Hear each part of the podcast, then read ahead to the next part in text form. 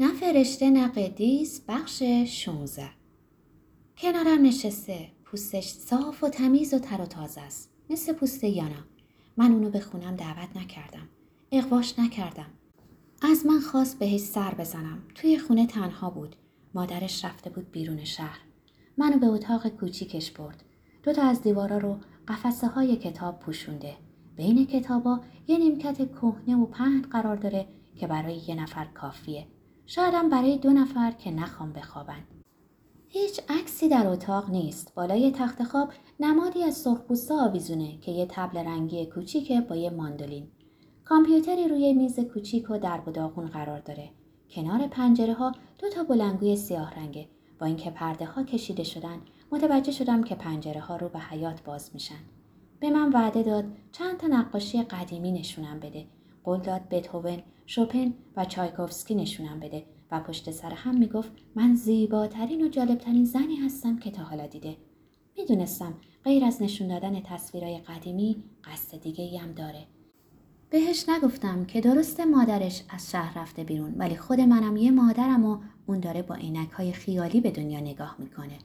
فقط گفتم دست بردار. معلومه وقتی میگی من زیباترینم جدی نمیگی. واقعا منظورش این نیست و جدی هم نیست ولی کنارم نشسته. انگشتای بلندی داره. غیر از زدن ماندولین و ورق زدن اسناد معجزه های دیگری هم با اونا می‌تونه بکنه. صداش تا اندازه خشن و گرفته است. در خلوت بردبار و لطیف و مهربون بود. خدایا چه مدته که کسی نسبت به من بردبار و مهربون نبوده. آخرین باری که کسی به احساساتم توجه کرد کی بود؟ به من گفت کتاب حال فقط دخترای جوون رو می‌دیده.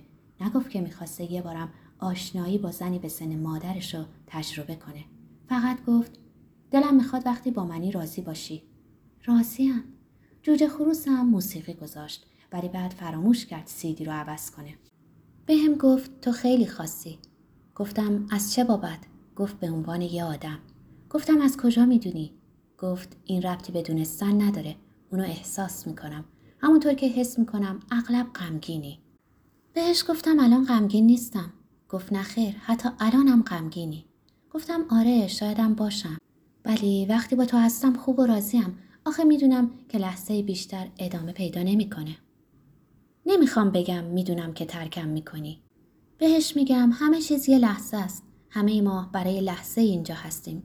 بهش نمیگم که به قول شوهر سابقم ما فقط به اندازه دو بار پلک زدن خدا اینجا هستیم. سپس دریای زمان کیهانی به روی ما بسته میشه و دیگه حتی زمزمش هم نخواهیم شنید. به هم میگه می‌خوام یه عمر باهات باشم. بهش میگم عمر من یا عمر خودت؟ میگه عمر هر دومون. بهش میگم من زودتر از تو میمیرم. من پیرم. سعی می‌کنه به من بقبولونه که پیر نیستم و تازه هیچ کدوممون نمی‌دونیم کی میمیریم. بعد سوال عجیبی می‌کنه. میگه تو عاشق کسی هستی؟ بهش میگم البته عاشق تو. میگه منظورم کس دیگری بود. بهش میگم چرا اینو می‌پرسی؟ اگه بودم که اینجا نمی اومدم. مگه نه؟ میگه منو ببخش. اما هیچ وقت عاشق بودی؟ سالها پیش. شوهر سابقت؟ الان راجع به اون حرف نزن. آدما معمولا نزدیکترین کسای خودشونو اذیت می‌کنند و میترسم که این پسرم روزی منو اذیت کنه. دلم می‌خواد می‌تونستم اینو بهش بگم. ازش بخوام که منو اذیت نکنه. بهش میگم دلم می‌خواد گریه کنم. به من نگاه کن. میگه دارم نگات می‌کنم. بهش میگم پس چرا حرف نمی‌زنی؟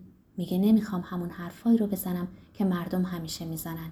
و من بهش میگم ولی من می‌خوام همونا رو بشنوم. میگه با تو بودن خیلی عالیه. بهش میگم پشیمون نیستی؟ دلم می‌خواد بگه که دوستم داره که سن و سالم ناراحتش نمی‌کنه که واقعا براش پیر نیستم اما افکارش یه جای دیگه است. فکر کار خودشه اما وقت رفتنه. بیرون هوا داره تاریک میشه و من دختری در خونه دارم. البته اگه در خونه باشه و پی نبرده باشه که مادرش سرش جای گرمه و از خونه جیم نشده باشه. از من پرسید تو زندگی از چی بیشتر از همه میترسی؟ بهش گفتم از خیانت. اینو بدون معطلی گفتم. به فکر کردن دوباره احتیاج نداشتم. گفت منظورم این بود آیا از چیز به خصوصی واهمه داری؟ گفتم فکر می‌کنم از آتش. به هم میگه علتش اینه که در برج هوت به دنیا آمدی. بهش میگم آتیش گرفتن کسی رو دیدم خالم بود خودش آتیش زد ولی الان نمی‌خوام دربارش فکر کنم دوست دارم یه سیگار روشن کنم اجازه هست بلند میشه و میره برام زیر سیگاری بیاره. در اون لحظه یاد اولین عشقم افتادم که مربوط میشه به سالهای خیلی پیش. همون شونه های باریک. اون روزا دیوانوار عاشق سایکو شده بودم. نمی‌دونم آیا چنین چیزی دوباره برام پیش میاد یا نه. برمیگرده. توی این خونه چیزی مثل زیرسیگاری پیدا نمیشه. به جای زیرسیگاری یه نلبکی به طرفم میسرونه. می‌پرسه آیا تشنم؟ مچهای باریکی داره. در واقع بازوش مثل بازوی دختراست مثل بازوی دخترم. ناگهان بازوی دخترم رو می‌بینم و سرنگ رو. سوزنی که با اون بازوش رو سوراخ می‌کنه. دخترکم زده بیرون و این طرف و اون طرف ول میگرده و من خودخواه اینجا تو خونه بیگانه و روی کاناپه غریب دارم سیگار می‌کشم. میگه تو چه فکری هستی؟ بهش میگم باید برم. میگه هنوز زوده. میگم باید برم. دخترم منتظره. لباسامو جمع می‌کنم و میرم طرف هموم که اونم برام ناآشناست هیچ چیز اینجا مال من نیست. حتی نمی‌دونم شیر آب گرم کدومه. بلند پشت سرم میگه برات حوله تمیز میارم.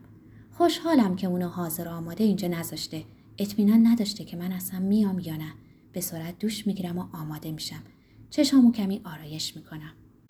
خدایا من اینجا چیکار می‌کنم؟ گلایی که برام آورده بود توی گلدونن. این دفعه سرخن. اونا رو برمیدارم.